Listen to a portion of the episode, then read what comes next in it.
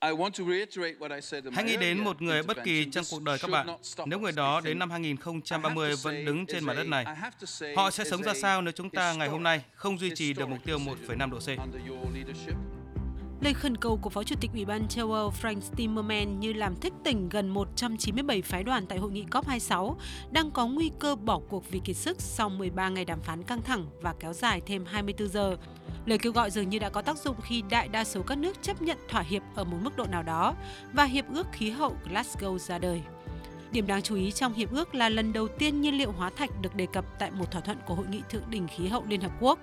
Một bước tiến khác là yêu cầu các bên phải xem xét lại và củng cố các mục tiêu cắt giảm khí thải vào năm 2022 thay vì vào giữa thập kỷ. Các nước nghèo cũng nhượng bộ về vấn đề thiệt hại và tổn thất trong đó nước giàu sẽ bồi thường những tổn thất do hiện tượng thời tiết cực đoan, hỗ trợ các nước nghèo ứng phó với những tác động của biến đổi khí hậu.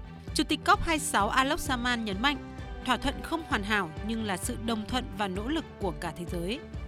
Um, tôi có thể nói rằng đây là một chiến thắng mong manh và chúng tôi đã duy trì sự sống của mục tiêu 1,5 độ C. Mục tiêu này đang thoi thóp và sẽ chỉ sống sót nếu chúng ta giữ lời hứa và chuyển cam kết thành hành động nhanh chóng. Ngoài hiệp ước Glasgow, các nước cũng đưa ra cam kết mạnh mẽ chống biến đổi khí hậu. Nổi bật là hơn 100 quốc gia thông báo chấm dứt nạn phá rừng vào năm 2030. Gần 100 nước cam kết đến năm 2030 sẽ cắt giảm 30% lượng khí thải metan. Ngoài ra đã có 40 quốc gia bao gồm Việt Nam cam kết loại bỏ điện than, chiếm khoảng 37% tổng điện năng trên thế giới trong năm 2019 nếu nhìn vào kết quả của COP25 thì rõ ràng kết quả của COP26 là những bước tiến mạnh mẽ của thế giới trong cuộc chiến chống biến đổi khí hậu. Tuy nhiên, các hồi chuông báo động vẫn liên tục được đưa ra. Báo cáo của Ủy ban Liên Chính phủ về biến đổi khí hậu là một mã màu đỏ cho nhân loại. Dấu hiệu cảnh báo nghiêm trọng xuất hiện ở mọi lục địa và khu vực. Bắc bán cầu thời gian qua chịu tác động luân phiên của các đợt nóng hạn và mưa lớn. Quy mô của những trận lũ lụt ở Tây Âu mùa hè vừa qua cũng khiến giới khoa học không khỏi sốc khi biến đổi khí hậu đang vượt xa mọi ước tính, gây thiệt hại to lớn. Thủ tướng Anh Boris Johnson dự báo về một viễn cảnh tồi tệ cho thế giới nếu các nước không hành động khẩn cấp.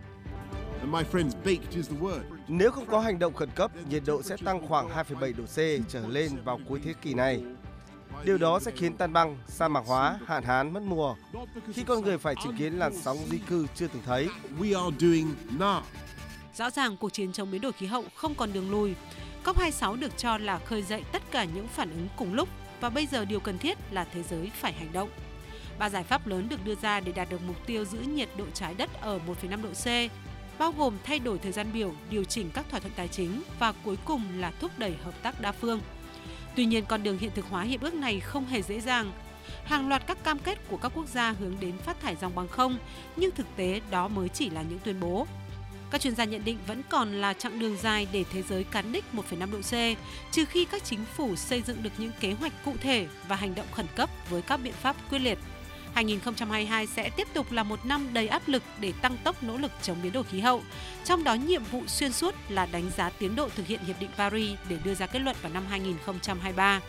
Đây cũng sẽ là trọng tâm của Ai Cập với vai trò chủ nhà COP27. Thế giới kỳ vọng Sharm el sẽ là nơi chứng kiến những bước tiến mới trong cuộc chiến chống biến đổi khí hậu đầy thử thách.